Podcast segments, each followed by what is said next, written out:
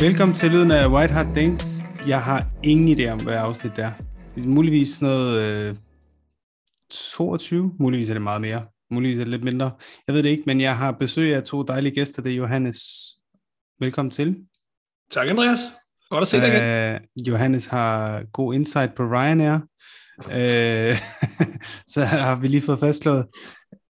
Og så har vi en debutant med. Det er Bjarke. Det er kasseren i uh, White Hart Danes, så en fyr, det er værd at holde sig gode venner med. Velkommen Hej. til. Tak, tak fordi I vil have mig med. Så må vi se, hvor meget vrøvl jeg kan nå at fyre af i løbet af det næste stykke tid. Jamen, du skal bare, det er sådan set derfor, du er her, så det skal du bare, det skal du ikke være bange for. Øhm, vi skal, altså, jeg, jeg har været på lidt af noget ferie, og øh, jeg må indrømme, gutter, jeg har ikke sådan haft voldsomt meget lyst til at snakke om sådan de sidste øh, tre uger. Jeg ved ikke, hvordan det er med jer, men øh, jeg synes, det er, det er noget af en dødsejler for tiden. Øh, vi kommer selvfølgelig ind på en hel masse af det, men overordnet så har jeg den her følelse af, at øh, jeg er blevet lidt ligeglad med det hele. Jeg ved ikke, hvordan øh, I har det, Johannes, du sidder og nikker, men da, da Southampton de scorede til 3-3 der, og man vidste jo, at den ikke ville blive kaldt tilbage i var, og de ville score. Jeg, havde, jeg, jeg, jeg følte ikke noget. Jeg var ikke engang, jeg havde ikke den der inde, indestinkte vrede, jeg så tit har, og alle hader mig omkring mig, og øh, man skal ikke snakke til mig, eller hvis du ser en Arsenal-fan, så har jeg lyst til at slå ham i gulvet, eller, altså, alle de der ting, jeg var bare ligeglad. Jeg var bare, nå, så bare tilbage til livet. Så det var to timer spildt, og så, så lukker vi det. Men hvad, hvad siger du, Johannes? Nu er det at være Spurs-fan, det er jo et livslangt traume, og på den måde, så udvikler man jo nogle, øh, nogle måder at ligesom, øh, hvad det beskytte sig selv på, og den her med at være ligeglad, det er også en, jeg godt selv kender, fordi altså, når vi er rigtig talentløse, og det må vi jo også indrømme, sker jo øh, oftere, end, end vi kunne håbe på det, så, så kan man godt sige den der, oh, jeg overgår ikke at blive mindet om, hvilket bimsehold jeg holder med, så, så jeg er faktisk ligeglad. Problemet er, at man er jo ikke rigtig ligeglad, vel? Altså, det er jo det der issue, fordi at hvis man bliver nødt til at gå rundt og overvise sig selv om, man er ligeglad, så er det fordi, man ikke er det. Øhm, og jeg vidste udmærket også godt, at, at de ville score, da de fik det der absurd billige straffe, Southampton. Det vidste man bare godt, fordi det er sådan, det er. Altså, når man er nede i en bølgedal, så har man, har man marginalerne mod sig, og når man rider på en bølge, som Arsenal gør, så har man marginalerne med sig. Og vi er nede i den bølgedal lige nu. Øhm, og det må man sige efterhånden, er vi jo ganske veltrænet, også Spurs-fans i at, at befinde os nede i den bølgedal. Men øhm, Andreas, jeg er glad for, at du er tilbage, og jeg er glad for, at du lige har taget et par ugers ferie, fordi ellers havde vi nødt til at fuldstændig ignorere dine invitationer til podcast, simpelthen fordi jeg ikke har overgået at tale om spøs. Men, men, men bare lige for at uddybe på den der, den der apati, som vi sikkert rigtig mange spurs føler omkring holdet lige i øjeblikket, det, det er jo selvfølgelig en klassisk følelse, men jeg stod også for 14 dage siden, vi var relativt langt i FA Cup, vi havde et udmærket resultat mod Milan, vi var i top 4, vi havde et relativt godt kampprogram øh, mod nogle svage modstandere, og man begynder at sige, okay, det her det kan faktisk godt blive til noget. Og så er det lige sådan en uge der, hvor man lige bliver pillet helt ned. Og det er jo derfor, man ligesom bliver nødt til at bruge den her ligegyldighed som en, en overlevelsesmekanisme, som, som I også siger. Men jeg synes, at til forskel fra tidligere tider, hvor jeg har brugt det som en, en, en, det kan godt være, at jeg bare ikke er psykologisk dyb nok til at indse, at det er det, der sker lige nu. Øh, men jeg, jeg føler ikke, at det er sådan en, en mekanisme, jeg har, som jeg selv sætter ind. Jeg føler bare, at jeg er sådan helt basalt er ved at miste interesse. Det, det, er, det er ret dårlig reklame for podcasten. men, men forstår jeg, hvad jeg mener? At jeg sådan helt generelt, jeg er sådan, den hele den her Twitter-krig, øh, eller online-krig omkring konte ind, ud, hvor skal, hvor skal vi kommer ind på det hele jo, hvor, hvor skal skylden lægges, og øh, Johannes og Volny, der diskuterer stolpe op og stolpe ned omkring alle de her ting. Jeg kan simpelthen ikke banke mig selv op til at interessere mig. Jeg har det sådan lidt, det er fint nok, hvis det Conte han bliver til slutningen. Det er fint nok, hvis det bliver Ryan Mason. Det er fint nok, hvis vi henter Pochettino. Men det er også fint nok, hvis der er en anden, der kommer ind. Jeg er bare sådan helt ind til benet træt og ligeglad med det hele. Kan I genkende det, eller Ja. Nej, det kan jeg, det kan jeg slet ikke genkende. Ja, det er ikke, der hvor jeg er, det var, hvis vi prøvede at spille noget seværdigt fodbold, og prøvede noget offensivt, og gjorde noget, så tror jeg ikke, jeg vil føle det øh, på den der måde, fordi at jeg har holdt med Spurs i 25 år, de har været pisse dårlige 23 af de år cirka. Men, men, men, men, men det der ved det, det er, at, at mange gange har de det mindste prøvet, og i perioder har de været så dårlige, at de slet ikke kunne prøve. Og det kunne man ligesom leve med. Men nu er de i et eller andet stadie, hvor jeg faktisk synes, at de er gode nok. De prøver mm. bare ikke. Eller deres taktiske begrænsninger for trænerne, eller hvad det nu er, gør, at de ikke kan, og vi ikke skaber noget som helst. Det er næsten i, i endnu mere frustrerende. Det er det, der er så frustrerende.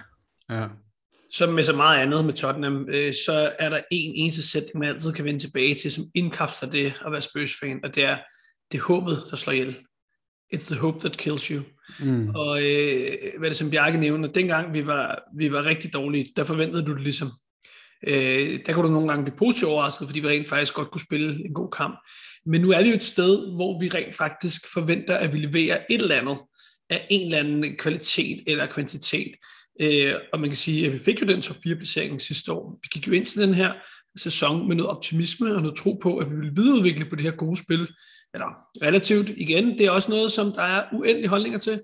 Men personligt mm. synes jeg, at vores spil i foråret var noget af det bedste, vi har set, siden vi var gode under Potch. Det er så ikke sket. Spilmæssigt er vi blevet værre. Øh, stemningen i klubben er på fryspunktet igen, øh, og så gør det absolut ikke tingene bedre, at øh, Arsenal de har en drømmesæson, og der er en ganske øh, hvad det noget for, at de vinder mesterskabet. Øh, og selvom at vi selvfølgelig krydser alt, hvad vi kan, for det ikke sker. Det er ja. også med til at påvirke humøret. Det tror jeg ikke, man skal underkende. Øh, fordi vi ligger jo rent faktisk, hvilket er paradoxalt, vi ligger jo i top 4. Og alligevel så føler vi, at det hele det går af helvedes til. Vi kommer ind på rigtig meget af det, fordi vi har fået en masse gode lytterspørgsmål i dag, og øh, Frederik Nevers, som øh, øh, går under det fantastiske Twitter-navn Hygum Tina. Den vil voldelig. ja, der bliver grinet i, i, i mute. der bliver grinet i mute. Men øh, Voldny, han vil være rigtig godt tilfreds med den. Øhm, den vil vi rigtig gerne have en forklaring på, Frederik, hvorfor du hedder Hygum Tina. Øh, Polar Polar Bear, eller Cool Pol 4R B4R, skriver, at vi skal have Hygum Tina med som medvært. Øh, han vil gerne donere en hel krone for at være, få ham med som medvært. Så der er et eller andet internt spil i gang der. Men Frederik, han spørger, øh, eller Hygum Tina spørger, hvem skal være den kommende træner, og hvorfor? Så det kommer vi helt sikkert til at svare på senere, eller det ved vi jo ikke, men det kommer vi til at give vores bud på, og så tager vi hele den der træner-snak øh, senere, men lad os lige lægge den, fordi ellers så kommer vi aldrig tilbage til de, det, det kedelige, hvad skal man sige, administrative, som vi også skal forbi. Siden vi sidst har sendt, der tæller jeg i hvert fald fire kampe. Vi havde Southampton 3-3 kampen her fra weekenden, og så slog vi jo Forest 3-1. Ganske fortrinligt. Øh, så røg vi ud i Champions League efter en dejlig 0-0 mod Milan, og vi røg ud i FA Cup'en efter en dejlig 0-1'er til Sheffield, Win, eller Sheffield United. Det er muligt, på grund af den apati, vi lige har snakket om, at de her resultater overhovedet ikke var sådan. Jeg var for eksempel i tvivl om, det var 3-2 eller 3-1 mod Forest. Jeg var i tvivl om, vi rent faktisk tabte til Milan, og jeg var i tvivl om, vi faktisk tabte 2-0 til Sheffield United. Men uanset hvad, så tror jeg, at billedet er det samme. Ja, man kan sige, sige at det er helt, altså, helt vanvittigt, at du glemmer en uh, fortrinlig 0-1 udebane til Wolves i din... Nej, det glemmer jeg heller ikke, men den, den kommer den ikke før de der... Den kommer den efter. Sheffield United. Og han kommer efter Civil United, ja okay. Men den, den er selvfølgelig også værd at få med. Et, en, en skøn kamp. Øh, jeg har set dem alle sammen, men jeg kan ikke påstå, at jeg kan huske særlig meget fra nogle af de her kampe. Øh, det er simpelthen, det er simpelthen sådan, min, min hjerne bare autodeleter, hvad der sker lige pt. Men hvis I skal hive et eller andet frem, om, hvis der er nogen, der kommer og giver de her fem resultater om 10 år, er der, hvad for nogle momenter, eller hvilket moment vil I så ligesom huske? Og hvis I ikke må sige Kontes pressemøde her, for det er ligesom for åbenlyst. Johannes? Jamen, hvis jeg skal prøve at tage den positive hat på, så øh, vil jeg tage øh, Nottingham Forest-kampen, og så vil jeg sige, øh, jeg kommer nok til at huske, at den kære, kære Richarlison, han, han må simpelthen bare ikke score. Nu er det, mm. øh, nu er det anden gang, han får en øh, var kussehårskendelse mod sig, ligesom han fik mod Fulham på hjemmebane tidligere sæsonen. Øh, og det er jo ellers fantastisk godt øh, smækket ind på en rigtig god assist for Skip. og mærkeligt nok, altså, det er jo det her paradoks, vi er i lige nu, hvad det med Spurs, hvor vi er rasende efter en 3-3 kamp ud mod Southampton, vi fører 3-1, og Konte han øh, imploderer på pressemødet, men vi spillede rent faktisk ganske fornuftigt mod Forest. Øh, det er noget af det bedre, vi har spillet i sæsonen, og det, det der er så mærkeligt ved Tottenham lige nu, for det er jo ikke entydigt elendigt, men det er bare heller ikke godt. Altså, øh, og, og, og det, at vi så spiller en god kamp mod Nottingham Forest, som er rigtig dårlig på udebane, øh, skal selvfølgelig ikke maskere de problemer, som vi er i lige nu. Men grundlæggende så var det en af, en af sæsonens bedste kampe faktisk. Øh, vi mistede lidt fokus til sidst, men når vi tænker tilbage ja, på det skulle jeg til at spørge. Husk, det vil jeg bare til at spørge med Bjarke, altså er det ikke, er det ikke bare, når din Forrester var dårlig, og i virkeligheden vi er lige ved at komme tilbage til 3-2, hvis det ikke var for straffesparket, som Forrester redder. Går du væk fra den Forrest kamp med smil på læben, eller med en... Ja. Altså nu var jeg jo på stadion, så jeg går jo altid Nå. derfra med et smil på ja, okay. læben, når det er, vi vinder. Men altså, det var jo ikke fordi, vi var gode. Det var jo fordi, at Nottingham Forest var ekstremt dårlige. Altså hver gang vi skiftede side, der blev deres spillere stående i den side, de stod i. Altså, de havde ingen sideskift overhovedet i sig. Altså, det, det er fuldstændig umuligt fodboldhold, det der. Så altså, jeg forstår godt, de ikke får mange point på udebane, hvis det er det, de ligesom lægger for dagen. Jeg synes ikke, det er, fordi vi er særlig gode. Men, men i forhold til det, Johansen siger, den aflevering for Skip, hvis det var Kevin De Bruyne, der havde lavet den, så havde ja. der stået spalte op og spalte ned om den aflevering. Det var fuldstændig fantastisk. At det så måske lige er marginal offside, det, det er selvfølgelig ærgerligt, men det æder med med en skarp aflevering, og hvis, det, hvis han kan få sådan noget ind i sin værktøjskasse, så er der potentielt en spiller der på en eller anden måde.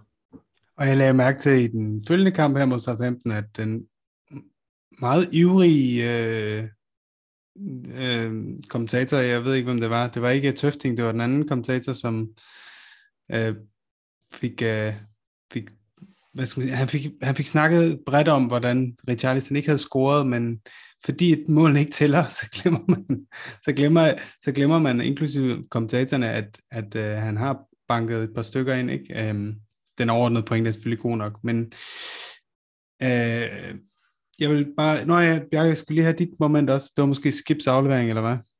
Det, det vil jeg ikke sige. Altså, jo, det er også et godt moment, nu vi lige taler om det, men, men jeg synes faktisk, at det vi har set offensivt fra Pedro Porto, assisten mod Nottingham Forest, målet mod, mod Southampton, det viser, hvad det er, han kan bidrage med offensivt, hvis det er, vi får ham spillet ind på holdet. Han har virkelig noget fart, rytme, energi, som vi virkelig godt kan bruge. Defensivt ikke så godt, men offensivt. Altså, der, der er noget, der virkelig kan bygges på, hvis vi kan få ham spillet ind, og, og det, det synes jeg dog, at, at vi godt kan tillade os at tage med os, at når vi kan få ham spillet ordentligt ind, så er der altså noget der. Mm. Og det er en rigtig god pointe, og der er også kommet et spørgsmål om, om wingbacks, men igen, det, det, det, det hænger alt sammen sammen med Conte-debatten og trænerdebatten, så lad os gemme det.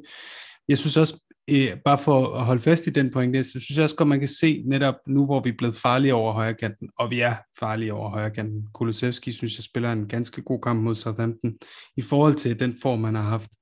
Eh, så lige pludselig er det jo, er det jo en lynende farlig højre kant, vi har. Og det synes jeg også bare, man kan mærke, det løsner noget af den hvad skal man sige, øh, meget krampagtige stemning, der har været over på venstrekanten, at lige pludselig er det ikke Peticic og Son, der skal stå for, øh, for helt lige så meget. Der, det er som om, der kommer lidt mere plads over på den anden side af banen. Kan du følge mig i det, Johannes?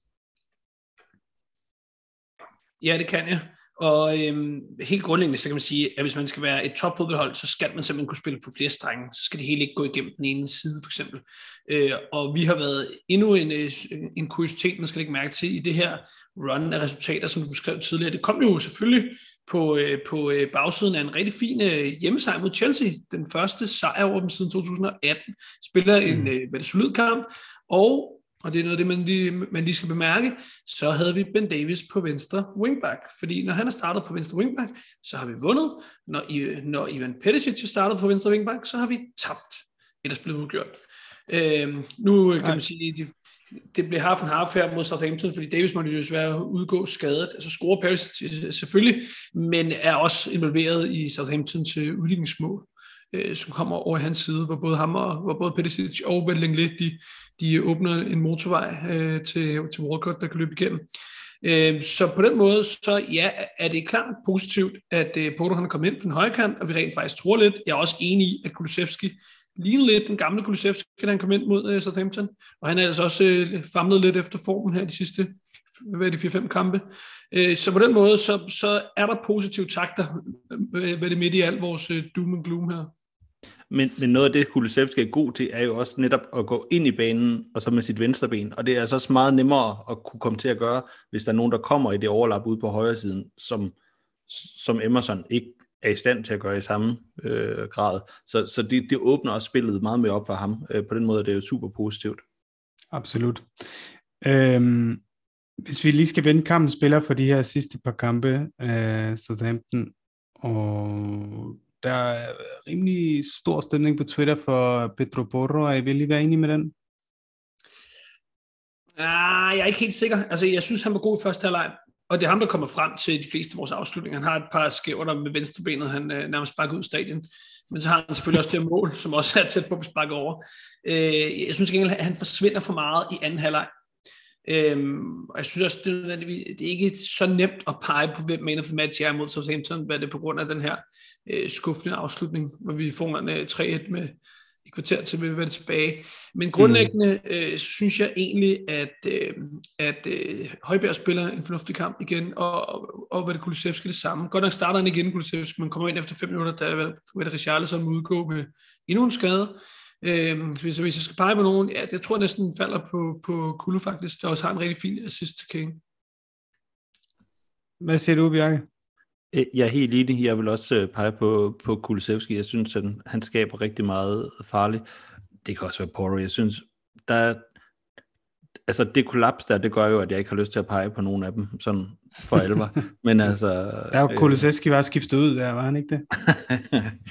jo. Altså, ja. jeg vil i hvert fald gerne slagte de tre spillere der, ved 2-3 målet, der vælger alle sammen at stille sig ind på målstregen, i stedet for at prøve at gå ud i den spiller, der står ude mm. i det mm. lille felt. Walcott, helt håbløst forspil. Ja, det var håbløst. Men øh, det vil sige, at vi har en sjælden overruling her. Jeg, jeg vil godt gå med til, at øh, Kåre Kolosevski, så sorry Porro, den, øh, den ryger væk fra dig igen her. Altså ryger den over på guldet. Og så fra, øh, fra Forest-kampen, der, øh, der tror jeg ikke, vi lagde en afstemning op.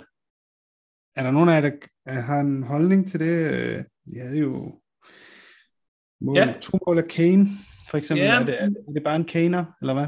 Nej, det, er, det synes jeg faktisk ikke. Jeg synes faktisk, en, der spiller rigtig, rigtig, rigtig godt, særligt første halvleg, det er Højbjerg. Han var her, der og al vejen i øh, særligt første halvleg mod Forrest. Ja. Og, og man kan sige, selvom Kane scorer to, det ene på straffe, det andet er et klassisk Kane-hostet, fremragende over i det, det hjørne, hvor keeperne kan nå det. I øvrigt på et godt oplæg for Porto også, men, øh, men, jeg vil godt øh, kalde Højbjerg i forhold til Forrest-kampen. Jeg synes virkelig, øh, altså han, han øh, dominerede Forrest midtbane fuldstændig. Så kan man øh, pege på, om det er mange kvalitet hos modstanderen, men han var virkelig god. Jeg er helt enig. Altså set fra stadion var han også øh, klart bedste mand i min optik. Okay. Jamen, øh, jeg kan ikke huske særlig meget fra kampen, så den, den køber jeg. Og øh, det er skrevet ind i vores tipsdokument her, øh, vores tips 13, der ved jeg ikke, om der er nogen, der kan huske, men sådan en lavede vi. Så det er noteret. Øh, og Kulusevski er nu på 4, sammen med Kane. Nej, Kane er 5, så på trods af en, en halvsvag sæson, så, så, er han, øh, så har han alligevel toppræsteret i en del kampe. Nå, men øh, er der noget øh, andet, ly, er der nogle lyspunkter, vi mangler at nævne i de her kampe? Fordi det er jo lidt vores job, tænker jeg, at gøre folk derude glade og tilfredse. Ikke? Uh, vi, vi er nødt til at få samlet stumperne op. Um, er, der, er der andre lyspunkter? Vi har nævnt Borros offensive kvaliteter. Uh, vi har nævnt ja, at Perisic fik scoret, havde jeg også skrevet ned. Uh, det er jo også godt for mange blackjack-hold. Men er der, uh, er der noget ellers, som... Ja, Johannes? Ja, jeg synes for jeg vil godt faktisk lige give en uh, honorable mention til Forster. Jeg synes faktisk, han uh, har gjort det rigtig fornuftigt. Uh, ja. kom, kommer måske ikke helt nok ud og får brugt sin, sin størrelse ud i feltet. Men jeg, jeg har været positivt overrasket over hans spil med fødderne. hvad han kan sparke med, med begge fødder, både langt og kort og så videre. Og jeg synes, jeg bare... Han kan også sparke på sin første berøring, og aflevere på også. sin første berøring. Ja. Det kan han nemlig. Øh, og for en, en mand, som man måske ikke nødvendigvis tænker er en stor tekniker, så er han overraskende rolig med bolden med fødderne. Øh, jeg synes faktisk, at man kan mærke, at forsvaret også stoler mere på ham med bolden med fødderne, end de stoler på Loris. Altså, det er lidt som om, at når den ryger tilbage til Loris, så øh, starter panikken nærmest allerede med at brede sig på resten af holdet. Og jeg tror også, det har en betydning, simpelthen. Jeg, jeg ved godt, vi talte om det før, men det her med, at vi ender med at stå så dybt langt nede, og at vi ikke... Øh, og vi spiller med så lidt risiko offensivt, det er simpelthen fordi, at øh, vores mere offensive spillere, de stoler ikke på, at defensiven og, og hvad det keeperen øh, redder dem, hvad det, hvis de laver en fejl. Og det virker bare som om, at, øh, at grundlæggende så har, øh, har vores forsvarsspillere faktisk større tiltro til Foster bag dem, end de har til Loris, når han får bolden i fødderne i hvert fald. Jeg har slet ikke haft de der moments, hvor man tænker, lad nu være med at stå og gå rundt med bolden ind i feltet, øh, Hugo Mann. Og så ender det med, at han i hvad det, panik får sparket ud over øh, sidelinjen, øh, sådan så de kan smide langt indkast ind i feltet, eller, eller et eller andet. Altså, jeg har elsket Valoris for hans loyalitet, da vi var rigtig ringe. Og, øh, og grundlæggende har han også måske i nogle sæsoner været for god til os, men øh, han synger på sidste vers. Er, er du, øh, Bjarke, når vi nu får en ny træner, snart formentlig. Tror du så, tror og slash håber du, at det bliver Forster eller, eller, eller den gode Loris? Ej, jeg håber, Loris han kommer tilbage. Jeg synes stadigvæk, at jeg synes ikke, at Forster han har stået katastrofalt dårligt, men han, altså, han er en reservemålmand, og det er der en grund til. Jeg synes, Loris han er væsentligt, øh, væsentligt bedre, når det kommer til at komme altså, hvis, hvis de skyder fladt ned langs jorden ude ved siden, så kommer Forster aldrig ned. Altså han har en rigtig god redning mod Nottingham Forest, en, en parade, noget af det, som Doris i også er, er rigtig god til, der hvor det kommer helt ind øh, tæt på ham, øh, og han har ikke haft nogen hjerneblødninger, han har gjort det udmærket, men han er ikke nogen første målmand i Spurs, det mener jeg ikke, han er. Det mener heller ikke Doris, han er mere, så jeg er helt enig i, at vi skal have en ny. Jeg synes stadigvæk, at Louis han er klasser bedre end Forster. Okay, ja, der, der er faktisk lidt på Johannes hold. Jeg, jeg synes ikke, der er nogen klasseforskel mellem de to. De har deres svagheder, øh, men i det moderne spil, så vil jeg egentlig hellere have en målmand, der har en, en svaghed i form af at komme ned til skud. Øh, hvilket jeg også synes, han har været, han har haft nogle gode redninger, hvor han er kommet ned. Men det er klart, at, at det er der, han har sin begrænsning. Det, men det vil jeg hellere have, end jeg vil have en målmand, som er dårlig med fødderne, som Joris har. Hvor, hvor at jeg er helt enig med dig, Johannes. Altså det, det, det spreder sig simpelthen som steppebrænder op igennem holdet. Øhm, og ud på lægterne også. Men så skulle vi jo være, hvis det var rigtigt det der, så skulle vi jo være i stand til at holde fast i en 3-1-føring ud mod det dårligste hold i ligaen med ham på mål. Så skulle de have den sikkerhed. Nej, fordi jeg mener, den us- havde jeg faktisk tænkt om, at Johannes, nej, jeg mener, den usikkerhed, som vi ser i den kamp, det er jo, fordi vi, øh, at vi, vi, vi simpelthen er for sløve i vores pres. Uh, vi, vi stiller os helt tilbage på banen, og der er ikke nogen som helst uh, hunger efter at jage boldene op på uh, i de to forreste, hvad skal man sige, geleder uh, hos angriberne. Kane træsker jo bare rundt, og Son er heller ikke meget værd i presset efterhånden. Uh, og um, og så Højbjerg, han er jo bare slidt helt i bund, så han bliver jo også bare overspillet igen og igen de der sidste 10-15 minutter. Så jeg, jeg synes ikke, at problemet ligger hos målmanden der. Men øhm, lad, os, lad os gå videre til, til det her pressemøde. Øhm, og i øvrigt, er der nogen af jer, der er på Breaking Watch? Bjarke, kan du lige... Vi, altså, vi, vi går jo lidt og venter på, at øh, Conte han får kniven. Eller er det bare mig, eller hvad? Kan lige...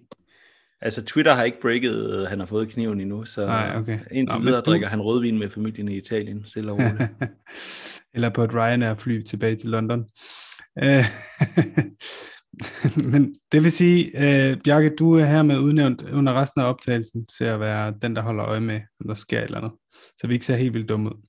Det er vanvittigt ansvar lige på min skulder, men jeg prøver. Ja, Øhm, nå jo, jeg vil også gerne nævne Skip, øh, som jeg synes har været formidabel i de seneste kampe. Tror I, øh, at han ryger tilbage på bænken, når vi øh, ser, hvad skal man sige, nogle af de andre første rotationsspillere komme tilbage fra skade?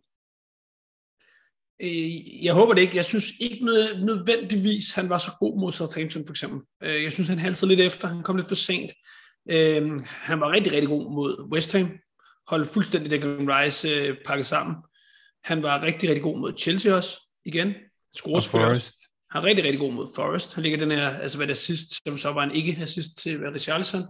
Øh, men jeg synes ikke nødvendigvis, han havde sin bedste kamp mod Southampton. Øh, jeg synes hele tiden, han måske lige var et halvt sekund øh, for sent, både i, i tanken, tanke og i handling. Øh, og det var medvirkende til, at vi, at vi tabte den her midtbaneduel. Øh, men ellers har jeg helt grundlæggende været, været rigtig positiv overrasket over Skip. Jeg, jeg havde min tvivl om, hvorvidt han kunne komme tilbage på det niveau, han var i, i øh, efterårets sidste sæson. Øh, også i starten under Konte, og inden han blev skadet.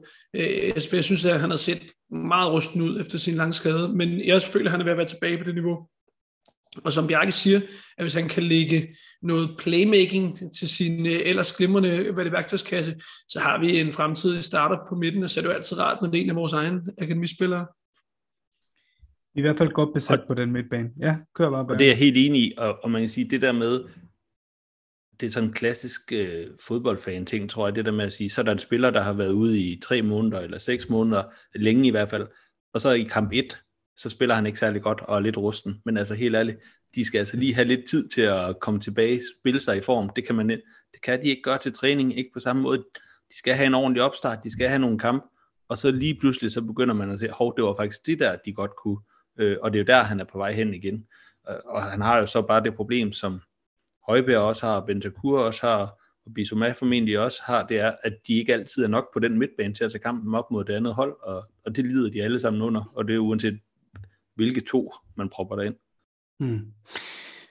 Helt enig, og øhm, jeg, jeg, jeg har den her følelse af, at det er et af de områder på banen, hvor vi rent faktisk ikke behøver at forbedre os, medmindre vi gerne vil have noget kreativt ind, og det har vi selvfølgelig snakket rigtig meget om tidligere, så det behøver vi ikke komme ind på nu. Men i forhold til slidere, øh, gode øh, fysiske, men også tekniske spillere, der kan ligge på en 6 eller en 8, der, der er vi godt besat. Øhm, der er rigtig mange ting på alle de her kampe, som vi ikke er kommet ind på. Øh, vi, vi, vi har slet ikke snakket om Davinson Sanchez indskiftning mod, mod Milan. Bjarke, hvad var det, at du, du kunne citere ham for? Altså. Ja, altså man kan sige, at Ryan Mason var ikke begejstret, da Conte med 10 minutter igen, øh, eller hvad der var tilbage, 5-10 minutter igen, skiftede Sanchez ind, efter vi skulle ind og jagte et mål, og han sagde, what the fuck are you doing, eller noget af den stil til Conte, da det var, han øh, var i gang med at skifte øh, Sanchez ind. Og som mm. Conte siger bagefter, hvad, hvis vi nu havde scoret, så havde vi jo skulle spille for længe spilletid med mange offensive spillere på banen. Ja. ja. Og hvad så? Altså, så havde ja. vi død med støvlerne på, i stedet for at skabe en chance i 93. 20. minut i den hele fodboldkamp. Og det er måske en rigtig god segue ind i det her trænersegment, som bliver resten af podcasten, for det er det, alle vores øh, spørgsmål, de går på. det går på trænerne, og det er selvfølgelig også det her kontrapressemøde. Men dø med støvlerne på, det er jo noget det, han kritiserer spillerne for. Øh, i sit pressemøde, at de simpelthen ikke, øh, at de simpelthen ikke spiller som et hold, og jeg, jeg er sikker på, at alle lyttere derude, de har set eller læst eller hørt øh, pressemødet, så jeg vil egentlig ikke bruge tid på at gengive det, men har vi har vi, øh, har vi forbrudt os mod Tottenhams ånd længe nok nu, og nu er det tid at, at, på tide at få en, en offensiv træner igen, af Johannes. En træner, der ikke sætter Sanchez ind, når vi er ved at ryge ud i Champions League. Jeg, jeg, jeg vil lige prøve at finde, der var et... Øhm, Malik, han skriver på Facebook, nu har vi hentet tre defensive trænere i træk. Uden held er det ikke på tide at hente en, som faktisk tænker offensivt og ikke stiller sig tilbage. Og for mig, der betyder det mere også en genforening med Tottenhams ånd. Er du, øh, er du enig? Altså, jeg er grundlæggende enig i, at øh, jeg har ikke været underholdt af vores fodboldspil her denne sæson. Det er nogle, det er nogle få kampe, de kan nok tælles på en hånd. Nu nævnte du selv kampen, og ellers skal vi nok tilbage til starten af sæsonen, for eksempel Fulham hjemme, som også var en ganske udmærket kamp. Chelsea, også OK, men primært fordi vi vinder. Øhm, der, hvor jeg gerne vil starte, det er med at sige, at Konte er ikke i sig selv problemet. Conte, han okay. er bare et symptom på det, der er galt i Spurs, og det er simpelthen, at der ikke er en sammenhængende fodboldstrategi fra top til bund. Og at Levi, han blander sig på må få, skyder med spredhavl på transfermarkedet, øh, blander sig i fodboldmæssige ting, som han bare ikke er kompetent til. Levi, han er en super dygtig forretningsmand, han er god til at drive det kommercielle, det har vi vendt utal af gange, og det vender vi tilbage til noget af det, som du nævnte til start med, Andreas, at altså, nærmest alle tænkelige holdninger er jo luftet på Twitter og internettet og Facebook og alt muligt andet. Og derfor kan man godt blive lidt træt af at høre folk sige det samme igen og igen og igen og igen og igen. Men helt grundlæggende, så skal man huske her, nu er det den fjerde træner på godt og vel på en gang ja, fire år, som spillerne, mm. har, spillerne de har fået fyret. Og der er stadig forskellige spillere tilbage, som har været igennem øh, alle fire trænere. Og det vil sige, de ting, Conte sagde i sin preskonference, de er jo ikke forkerte. Det er helt objektivt set rigtigt. Der er et issue i Spurs. Der er et issue med mentaliteten. Der er et issue med strategien eller mangel på samme igennem klubben. Øh, årsagen til Conte så sidder og siger, det kan, man, kan der jo, kan jo være mange, og det kan være alt fra, at han prøver at skyde skylden på andre, han prøver at, at blive fyret og få et payoff, eller hvad folk nu eller få en reaktion fra spillerne. Eller, ja. Præcis. Øh, og nogen siger, uh, det kan man aldrig sige, fordi spillerne det er sådan nogle små sarte mimoser, som der så mister tilliden til træneren osv. osv., osv. Og der, ja, hvis der sidder nogle spillere nu, der er ramt, så er det fandme fortjent, fordi Conte har jo ret. Og vi spiller 3-3, ikke kun fordi, at Conte han har sagt til dem, at nu skal de stille sig ned og tage imod øh, en masse lange bolde med det ind i feltet, som vi er notorisk dårlige på. Det, det nægter som at tro på. Der er ikke nogen træner, der bevidst går efter at sabotere sin egen holdchance. Lige med han selvfølgelig gerne, gerne vil fyres, men øh, sådan så det ikke ud, det blev ført 3-1. Det vil sige, det Conte kritiserer spilleren for, det her med netop ikke at arbejde for hinanden, ikke at starte presset højere op på banen, ikke at dække af for hinanden, ikke at løbe for hinanden. Det, det er det, der fører til, at vi er der, det, hvor vi er, hvor vi altid dummer os hvor vi øh, kommer med sådan en slatten indsats mod Sheffield United i FA Cup for eksempel. Altså hvad er det trofæ, som vi rent faktisk kunne vinde. Så siger, ja, Conte valgte heller ikke det allerstærkeste hold. Valgte fra start igen. Der er rigtig, rigtig mange, der har en aktie i der, hvor vi er lige nu. Og det har Conte også. Han er bestemt ikke fejlfri. Men det må da være rart, hvad det for Levi, at fan, øh, fanbasen konsekvent vender deres, deres vrede mod træneren. Det er altså træneren, det går ud over.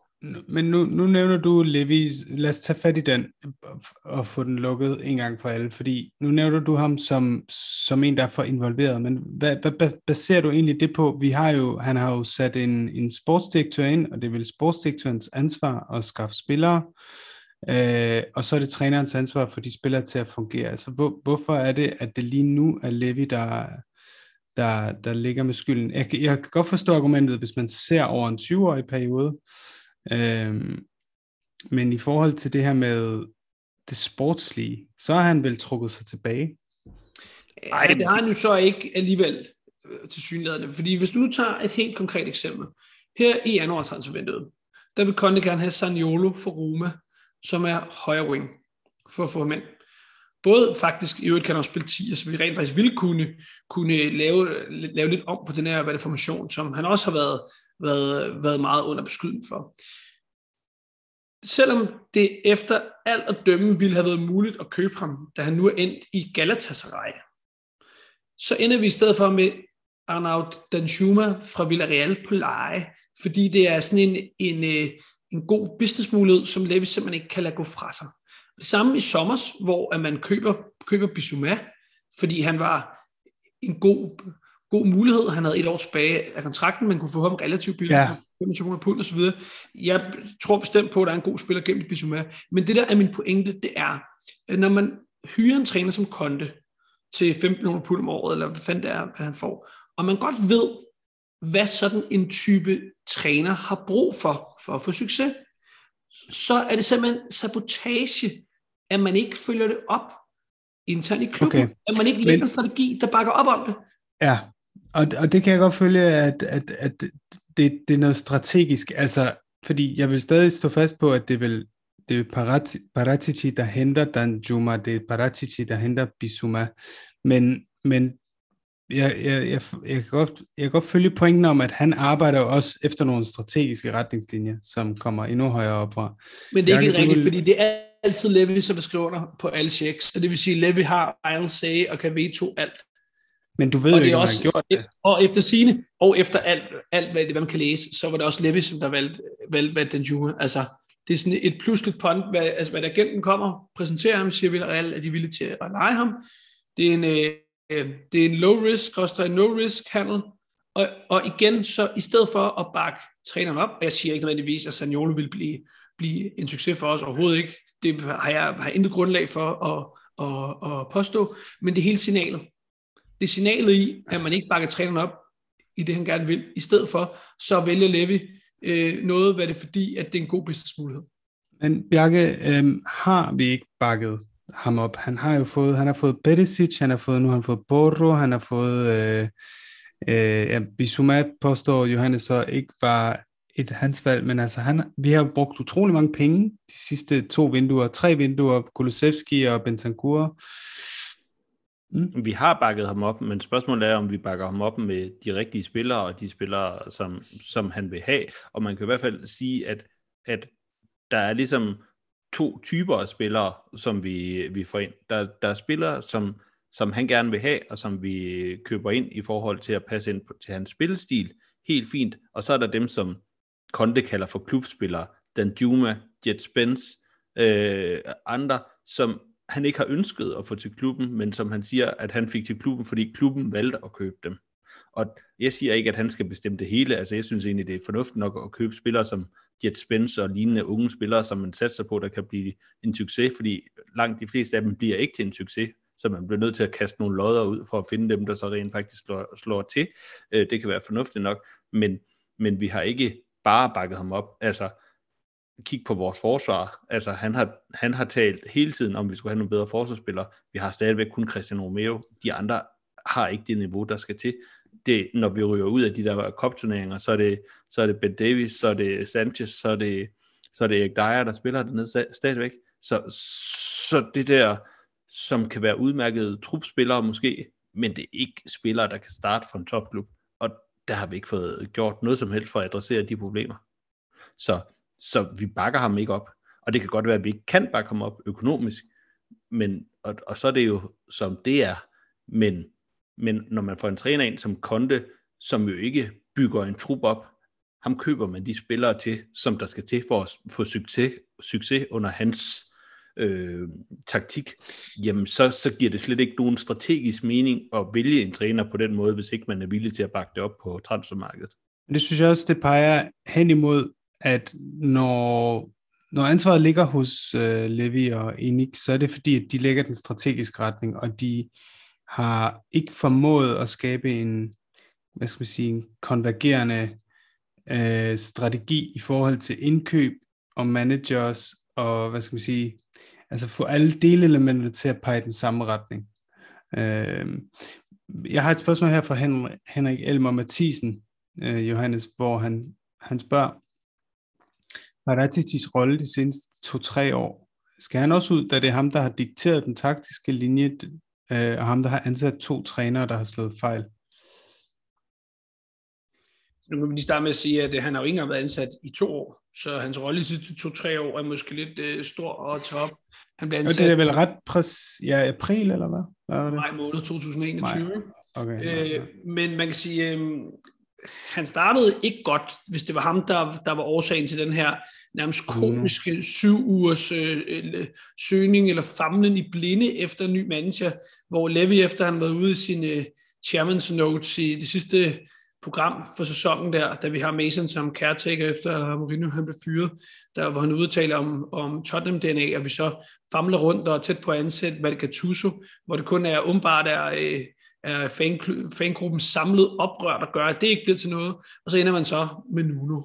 Øh, altså, det var, det var decideret shambles det her. Altså, der er ingen strategi. Og det er også det, hvis man skal tage et eksempel på et sted, hvor det er det helt modsat, hvor der er en klar strategi, hvor man har backup-planer, hvor man, øh, hvor man øh, tænker over hele fodbolddelen af klubben sammenhængende, så er det Brighton for eksempel.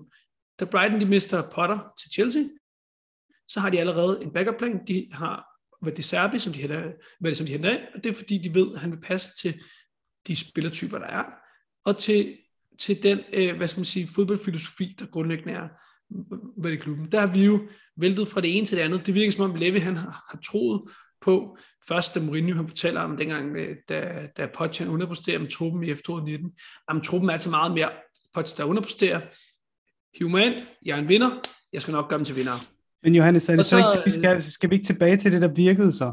Skal vi så ikke tilbage til det, der virkede med Poch? Altså noget progressiv fodbold, som også er i klubbens DNA, og øh, øh, en blanding af eget talent og øh, unge spillere købt før de piker og så videre.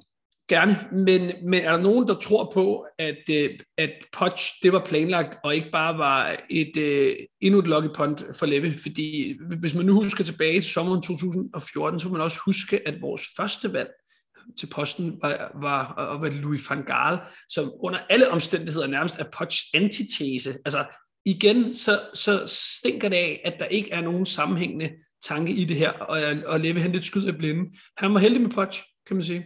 Øhm, spørgsmålet er, om, om han også vil være heldig, hvis det bliver Potts igen. Personligt tror jeg ikke på det. Øh, men, men igen, altså, jeg tror på, helt grundlæggende har vi brug for at få en træner ind, som er mere pragmatisk end Conte for eksempel, fordi vi enten kan eller vil ikke købe præcis de spillere, som en træner har brug for til et bestemt system. Det vil sige, du, du ved, hvad det som træner, hvis du kommer til Spurs, ja, du stadigvæk kunne være med og, og få nogle øh, spillere også helt op, måske under den allerøverste hylde, men, men du er simpelthen nødt til at være pragmatisk og arbejde med det, du får. Det vil sige, helt grundlæggende skal det være en pragmatisk, uanset om det er en offensiv indstillet træner, en defensiv indstillet træner, eller hvem det er, så skal det være en pragmatisk. Det skal også være, være en, der kan arbejde med det spillermateriale, vi allerede har, og så må gerne gøre dem bedre. Fordi det har Konte ikke gjort. Det må man bare konstatere. Altså, der hvor Konte fejler, det er på pragmatismen, det er på at forbedre det spillermateriale, vi allerede har. Og det vil sige, det er de to grundlæggende egenskaber, jeg allerhelst ser i en ny træner. Og så vil jeg også gerne underholde det klart. Men uanset ja. hvem man hiver ind, så skal det jo være en, der har en strategi og agere under. Så en flereårig strategi, hvis vi skal bygge et nyt hold op. Altså, det nytter jo ikke noget at sige, nu skal vi bygge et nyt hold op, og så fyre ham efter 10 kampe, fordi spillet det ikke kører. Altså, vi bliver nødt til at have en anden strategi for, hvad det er, vi gerne vil spille. Og der, og der giver det helt ret, Johannes, det der med at sige, hvis vi peger på en træner med den her taktik, og en træner med den her taktik, og en tredje træner med, med en helt tredje taktik, så er det fordi, vi ikke ved, hvad vi vil fodboldmæssigt. For ellers havde vi været i stand til at pege på nogle trænere, der pegede den samme retning. Tror I så, det er noget af det, der har at gøre med det, som Conte er inde på pressemødet i forhold til klubben, altså hans kritik af klubben, og som Kasper Thomas spørger i et af tre. Gode spørgsmål. Tak Kasper, jeg ved ikke, om vi når forbi dem alle tre. Som fan er man efterhånden stoppet med at tro på, at vi kan vinde noget. Ligger der efterhånden et tabergen så dybt i klubben, at selv spillerne ikke tror på, at det kan lade sig gøre. Altså, jeg tror ikke på, at der er noget, der hedder tabergen i fodbold, men i forhold til det her med, vi snakker strategi, vi snakker om, der ikke er en klar plan, vi snakker, der er ikke en rød tråd, vi shopper manager baseret på navn, lader det til. Er det det, der i virkeligheden kan ligge under? Er det det, jeg hører sige, at, at spillerne aldrig rigtig tror på det? At, ja, at, at man føler, at der er noget, der hedder spøs, ja, man føler, at der er noget, der er tabergen og sådan noget. Ja, øh, helt grundlæggende så, når man er på det niveau fodboldmæssigt, som Premier League-spillere bare er på her i dag, der er ikke nogen tonser, som der var tilbage i 90'erne, hvor man tænker, at det er nogen, der tog ind, spillede kamp om lørdagen, så tog de druk bagefter. Ikke? Øh, sådan er det ikke længere. Der er ikke en eneste Premier League-spiller, som ikke er teknisk set en rigtig glimrende fodboldspiller. Og det vil sige, rigtig meget af topfodbold, det foregår op i hovedet. Og det vil sige, at hvis der er en grundlæggende stemning eller mentalitet i en klub, så kan det godt være med til at hæmme holdets chancer for at vinde. Helt grundlæggende tror jeg, at vi har for mange spillere, der har haft det for nemt for længe. Altså der er simpelthen ikke blevet krævet nok af dem. Og det går tilbage Hvem? på det her, som jeg startede med at sige med, at nu har, har spillerne fået fyret fire træner i træk. Det er ikke, der er ikke nogen træner, der har fået fyret spillerne fire gange i træk. Og der er nogle af de samme spillere, der er tilbage. Øh, Men er det ikke bare sådan, at fodbold virker? Er det ikke sådan, fodbold virker? Det er managerne, der går, når resultaterne... Altså, vil, vil du gerne jo, have sådan en Chelsea-situation, hvor vi, hvor vi sælger, sælger 10 spillere? Jamen, det, det ændrer bare ikke vores problemer. Det ændrer ikke vores problemer. Og når du så kommer ind som ny spiller, ind i den her kultur, der så er i Spurs, hvad det på en eller anden måde, så automatisk så tilpasser du dig jo den kultur, der er. Du tager de her værdier til dig, uden du nødvendigvis er, er helt 100% øh, øh, altså der opmærksom på det. Mm, ja, mm. præcis. Og, og Conte, han har jo ret, han har jo ret i mange af de ting. Han siger, og, og i øvrigt, og det skal man huske, Poch sagde det samme. Han sagde også, der er brug for en grundlæggende mentalitetsændring i altså hvad de spøger. Der er brug for, at vi tror på, at vi er et elitehold, og at vi skal præstere som et elithold, at alle spillerne hele tiden er under pres for at gøre det, og ikke at Levi kommer, og lige så snart de synes, en træner han er dum, så fyrer, fyrer Levi ham bare og ansætter en ny. Og så går han til Kane og spørger, hvem han nu vil have. for eksempel, ikke? Ja. Øhm, Bjarke, så, ja, ja, undskyld, Bare- Johannes. Men, men jeg vil det er bare sige, det kræver jo også, at vi så får skiftet nogle af de spillere, der så ikke er gode nok ud. Altså, der, øh, altså kultur er jo øh, ikke kun spillernes skyld, det er jo også altså, den ledelse, der så lader dem øh, vedblive, og det er jo ikke nødvendigvis kultur, det kan også være bare, fordi de ikke er dygtige nok fodboldspillere. Altså, vi har, vi har mange spillere, som vi har haft alt for længe, der ikke er enten mentalt, eller fysisk, eller kvalitetsmæssigt gode nok, og dem har vi stadigvæk, så skifter vi dem ikke ud. Så kan det godt være, der kommer nogen ind, der heller ikke er gode nok, men så har man da prøvet at gøre noget nyt. Vi har kun prøvet at få en ny træner ind og gøre dem bedre. Og det har vi så prøvet nogle gange nu, og det virker så ikke. Så måske Men- skal vi simpelthen prøve nogle nye spillere. Men Bjarke, vil du så have... Jeg har to spørgsmål. Det ene, det, det er bare helt kort. Altså, vil du så have sådan en Chelsea-situation, hvor vi laver en kæmpe udrensning i truppen, når der kommer en ny træner? Og det andet er Kasper Thomas, der spørger, hvad skal der til for at bryde den onde cirkel? Som Conte selv nævner, kan vi blive ved med at skifte træner, uden at sådan en situation ændrer sig. Altså, er det overhovedet ikke uh, Conte, der skal fyres her, eller hvad? Jo, det, det, det, det, det, det tror jeg, fordi jeg tror, at det skib, det, det er sejlet i forhold til at få det Hvis det stod til dig, er det ikke Ja, hos ham, skal- problemet ligger? det er et problem hos ham, det er et problem hos spillerne, det er et problem hos Paratici, det er et problem hos Levi, det, er ikke, det, det ligger simpelthen over det hele. Altså, og, men, men det jeg bare mener med det, selvfølgelig skal vi ikke lave en Chelsea-model, hvor vi bare skifter alle spillerne ud, men altså vi har spillere som, som, som Ben Davis og Sanchez og, og Dyer, øh, Loris, som vi har haft i umindelige tider, og der har været mange gode grunde til det, men, men nogle af de samme problemer, vi slås med hver år, det, det opererer også om de samme spillere. Vi prøver ikke at gøre noget nyt. Det er ikke fordi, jeg siger, at vi skal skifte øh, en af verdens bedste angriber ud, hvis vi kan blive fri, men vi har nogle andre poster, hvor det er, vi godt kan gøre, prøve at gøre noget. Men Øhm, Må jeg- og, må jeg- og, og Conte, må- han har mistet omklædningsrummet. Ja, måske så kan man bare ikke køre den ud længere, og han vil jo ikke forlænge med os, hvad er det, vi skal bygge på der. Så, altså, jeg må indrømme, jeg, jeg, jeg, jeg, for, jeg forstår godt argumentet, men jeg må også sige, det er jo ikke Levi, der har tvunget, øh, der har tvunget Conte og Mourinho før ham til at ikke at vælge Joe Roden, ikke at vælge øh, Jet Spence, ikke at vælge nyt blod. Altså de, de vælger jo selv Sanchez, de vælger, de vælger selv Ben Davis. Øh, så på den måde er det jo er det, er det, er det lidt svært at 100% argumentere for. Der er jo hentet nye spillere ind, som så bare... Men det er jo rigtigt, men det kan være, at de bare er dårligere, de spillere, der kommer ind, så er vi jo lige vidt. Altså, Mm. Men der, du jo ikke sige, at de har fået en reel chance, mange af de spillere, der er kommet ind med. men det jeg går altså, tilbage til det, vi talte om lige før, fordi for eksempel Joe Roden, Mm. Mourinho vil gerne have Milan Skriniar fra Inter. Vi er også nede og forhandle med Inter om Skriniar. Vi ender med at købe Joe Roden. Der er sat med noget af en niveauforskel mellem de to spillere.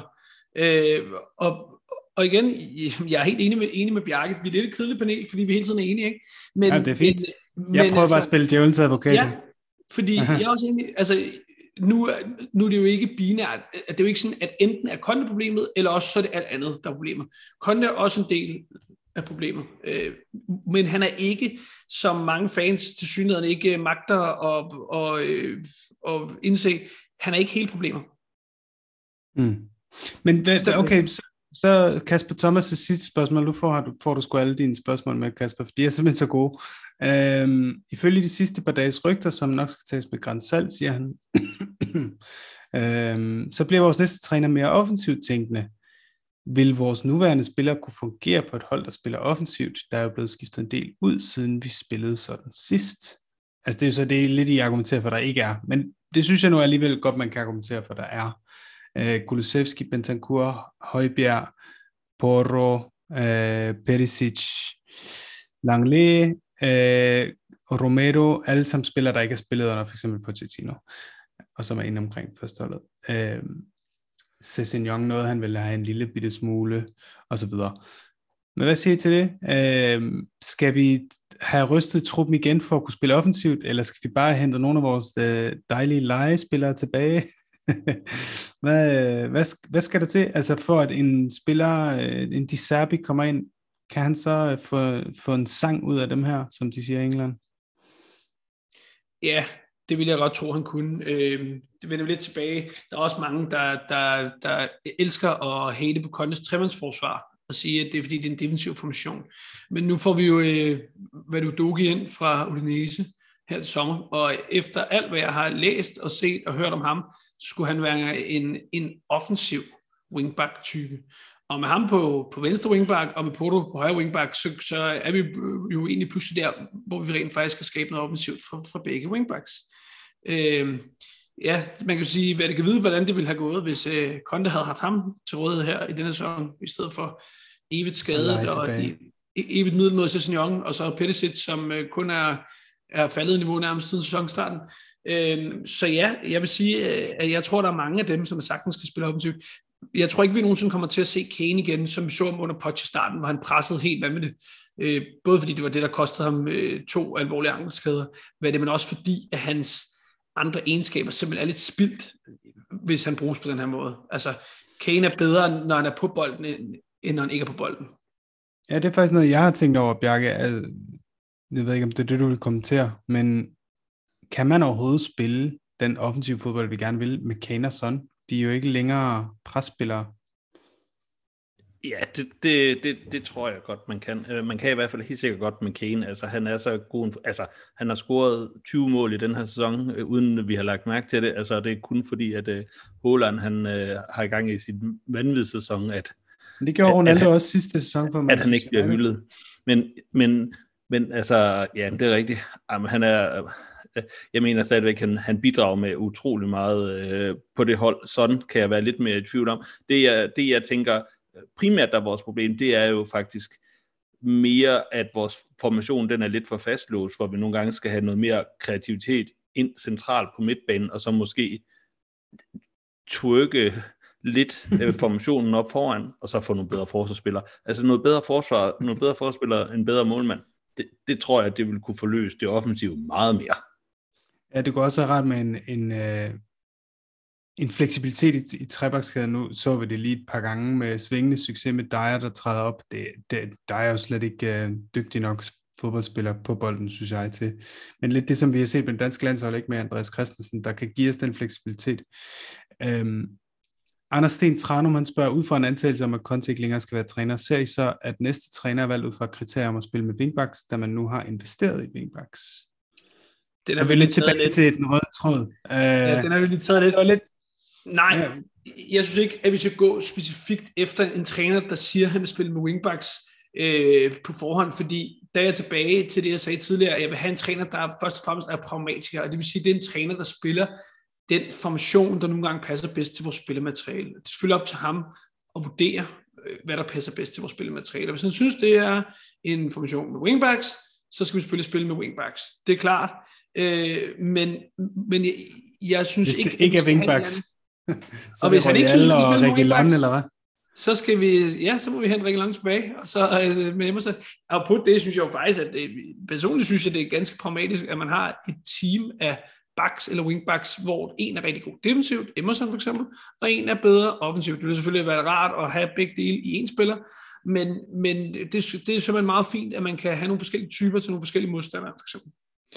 Øh, og det samme ville også være rart, hvis det kunne, kunne øh, kunne være tilfældet på venstre, for eksempel.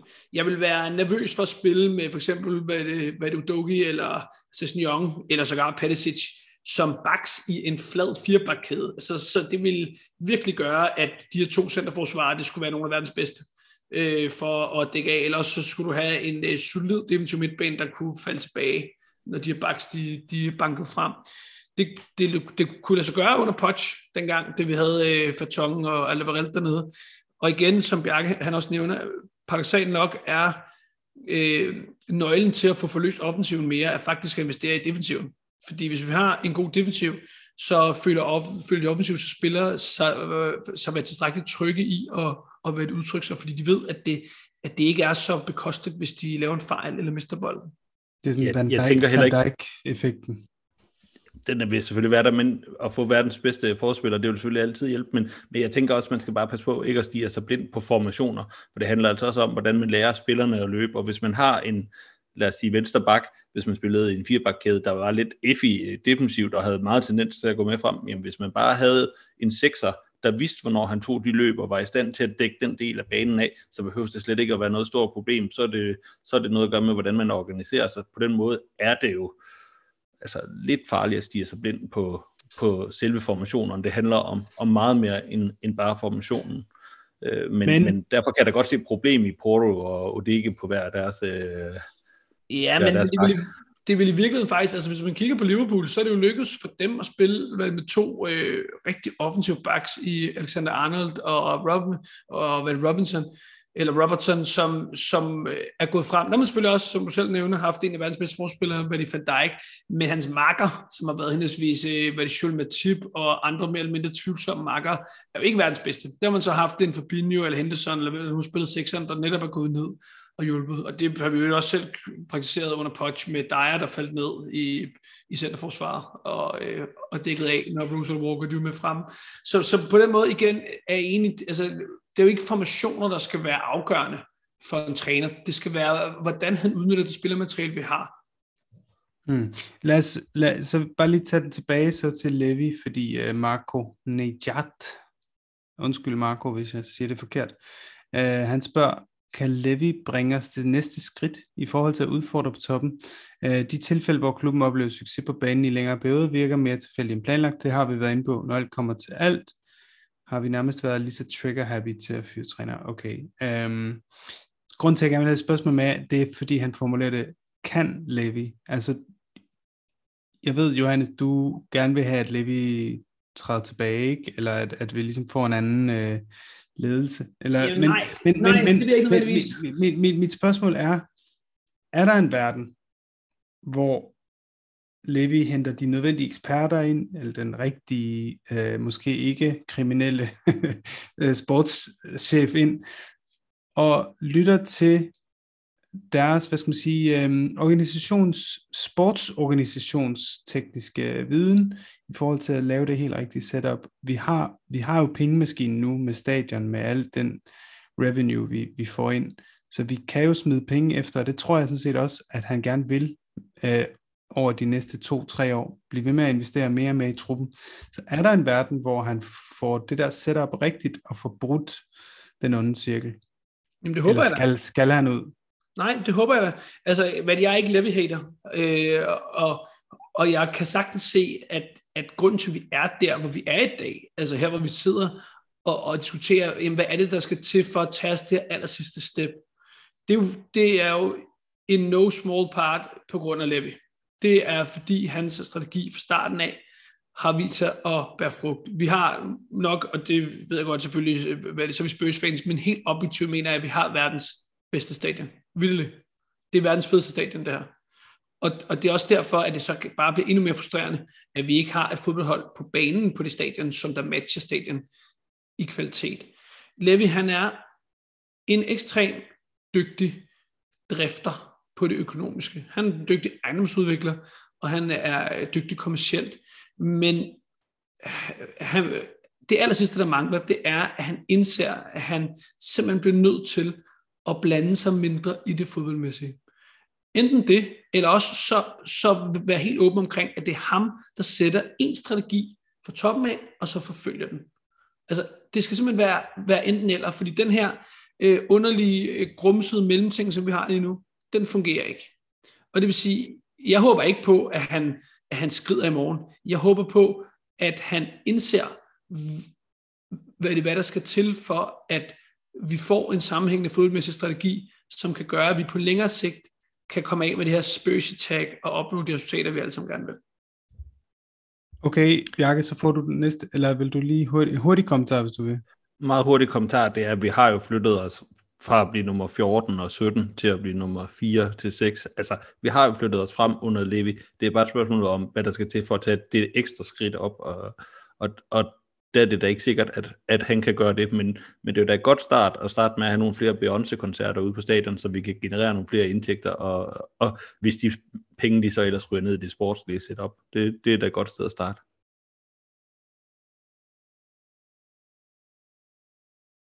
Jeg var lige muted der, det, det må jeg undskylde. Men øh, så kommer der øh, en, et spørgsmål, og det er det næste spørgsmål for i dag. Oliver Breining, han spørger, bliver det en midlertidig eller langtids øh, løsning på trænerfronten? Vil det mest optimale være at få en langvarig løsning ind nu, for at forbedre den nye sæson, og sætte sit eget hold øh, over transfervinduet underforstået, eller skal Ryan Mason endnu en gang agere midlertidigt, så tiden frem til sommer kan bruges på at finde en helt ny, en helt rigtig træner? Altså, hvad, øh, hvad er den rigtige, hvis vi ikke sætter navne på endnu, hvad er den rigtige taktik, hvad er den rigtige strategi lige nu, hvis vi går ud fra, at de sidder til øh, executive board meeting urgent lige nu og diskuterer, om de skal trykke på knappen, om de skal sætte konte på med en envejsbillet med Ryanair.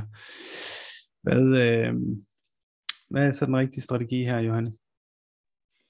Jamen, den rigtige strategi på kort sigt er, øh, at vi slutter så, så stærkt dag som muligt i ligaen. Altså, vi, vi har jo stadig en, en ganske reel chance for at ende i top 4, og uanset hvem der er træner øh, i starten af næste sæson, så vil det være en fordel både sportsligt og økonomisk, at man overtager en klub i top 4 og i Champions League. Og hvis, det, og hvis de vurderer, at det bedste er at beholde Conte sæsonen ud, jamen så kan jeg godt øh, være tilslutte mig det. Øh, jeg, jeg, det er lige før, jeg vil sige, at jeg hellere vil beholde Conte sæsonen ud, øh, end jeg vil ture og, og lade Mason øh, over til tøjlerne, hvad det for eksempel. Øh, jeg synes, vi så det lidt der mod slutningen af den sæson, hvor Mourinho, hvad, hvad han blev fyret. Og selvom at vi, at vi spillede mere underholdende og lidt mere frit, så blev Mason for eksempel også sat øh, alvorligt ved på plads af Bielsas Leeds. Og det vil sige, selvom jeg sagtens kunne tro og håbe på, at der gemmer sig et stort træningsland hos Mason i fremtiden, så er han nok ikke klar til nu at skulle hive os i hvad det, top 4 her i en uh, sæson, hvor det virkelig ser ud til at blive et hundeslagsmål. Øhm, så jeg vil Men, sige, Ja, Enten så skal vi have den træner ind nu, som vi også vil have på lang sigt. Og så må vi øh, acceptere, at det kan give lidt, øh, altså det giver jo altid den her new manager bounce. Der kommer sådan en honeymoon period, hvor at uh, spillerne de lige lægger de sidste 5-10% ekstra på. Øhm, men enten så skal det være fordi, at den træner, som, som vi vil have ind på lang sigt, også er klar nu. Og ellers så, så vil jeg egentlig helst beholde Konte ind til sommer. Bjarke? Jamen, altså, det der, det der er, jeg kan godt forstå, hvad det er, du siger, Johannes, men det kommer også lidt an på, hvordan omklædningsrummet har det med Konte. Hvis Konte, han har tabt omklædningsrummet, hvis de modarbejder ham, hvis ikke de øh, træner nok på grund af ham, og så kan det godt være, at det ikke udelukkende er hans skyld, men hvis det er der, vi er, så bliver de jo nødt til at gøre den noget, forsøge noget, og så kan det godt være, at det er bedre at hive en midlertidig løsning ind resten af sæsonen. For mig at se, kan det også være, hvis man nu siger, det er øh, en øh, træner fra Brighton, vi gerne vil have øh, til næste sæson, øh, så kan det også godt være, at han først vil starte til sommer, eller først har mulighed for at starte til sommer, og så kan det jo også give rigtig god mening med en midlertidig træner. Det giver kun mening at hive en træner ind nu, hvis vi er sikre på, at det er ham, vi vil køre med som en kommende strategi. Ellers er det meget bedre at tage Mason eller, eller Conte, hvis ikke han har tabt omklædningsrummet resten af sæsonen. Det kan også være interessant at se, hvor meget Mason egentlig har flyttet sig, fordi folk taler jo kun meget, meget store ord om ham, ikke? og jeg tror da ikke, det er nogen år, øh, det er ikke nogen hemmelighed, at både øh, Mourinho og Conte har set en stor stjerne i ham, og vi ved, at han har, øh, han har et rigtig stærkt stemme i omklædningsrummet. Øh, så på den måde kan han jo også have flyttet sig på de her, hvad skal sige, to år, ikke? Øh, Johannes, siden han sidst fik tøjlerne. Øh, har fået, han har givetvis lært utrolig meget af at være under Conte også, øh, og kender truppen ud og ind. Ja, men hvis vi nu øh, skal tage fat i noget af det, som vi drøftede tidligere, så, så er der nogle, nogle spillere, der har været i klubben rigtig længe, og som måske er lidt øh, indbefattet af, af den her øh, ja, underliggende ånd, eller hvad, det, hvordan vi nu skal definere det. Øh, og Mason er jo gamle holdkammerater med Dyer og Davis og Doric Sanchez, øh, Kane og så videre. Øh, så, så, så hvis vi ja. vil have gjort noget ved det her, øh, så er det i hvert fald nok ikke på lang sigt Mason umiddelbart, der skal det. Øh, Hvem skal det så være? For lad os komme tilbage til det sidste, og det også det første spørgsmål, jeg nævnte, det var den gode Hygum Tina, der spurgte, hvem skal være den kommende træner, og hvorfor. Så kan du få lov at sige, hvem det så skal være, i stedet for Mason Johannes, og så kan du få dit bud bagefter, Bjarke. Jamen altså, uh, det, det er svært, ikke? Så du må gerne sige, hvem, hvornår, altså fra hvornår, og hvorfor. Jamen, øh, så vil jeg sige øh, nu, Tuchel, så vinder en øh, Champions League med os i næste sæson, ligesom han gjorde med Chelsea. og så øh, rammer han nu klar med Levi, og så kan vi øh, så ansætte en anden projektmanager, der kan bygge op over de næste 12 år.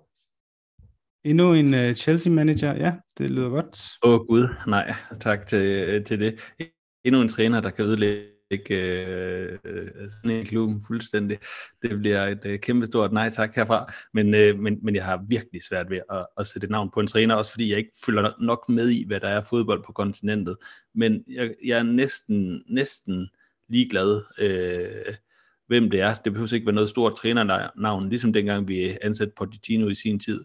En, en, som vi tror, der over tid kan bygge truppen op til at blive bedre, end den er nu, med en klar strategi for, hvad vi vil på det fodboldmæssige område, og rigtig gerne med en øh, offensiv spillestil for at vende tilbage til vores øh, øh, DNA. Øh, det synes jeg, der kunne være rigtig godt. Fantastisk. Så vælger jeg øh, Dodge. Kender I det der med, når man, når man får et opkald fra en eller anden, en dejlig ven, man ikke har snakket med i lang tid, og man ser det der smil, man kender så godt, og man bliver så varm ind i maven. Altså på forestil jer følelsen af at have Poch siddende på en pressekonference.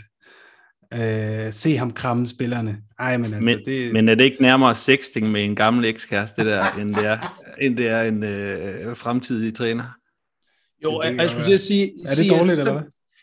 Altså ser man smilet der, ikke? Og så kommer man sgu i tanke om dengang han brækkede sig ud over dig ind i byen, og du var nødt til at tage hjem for den der rigtig fed bytur, ikke? Altså, der er ikke... Øh, jeg vil godt lige smide endnu et navn i puljen, hvis jeg skal tage med ind, vel projekttræner, vi kan tage, når, når, når Tuchel han har taget et unlikely Champions League trofæ med os. Ruben Amorim fra Sporting. Han kender Pedro Porto, blandt andet. Han spiller umiddelbart øh, formationsmæssigt, hvis der er nogen, der går op i det. Noget, der passer, passer til den trup, vi også har nu.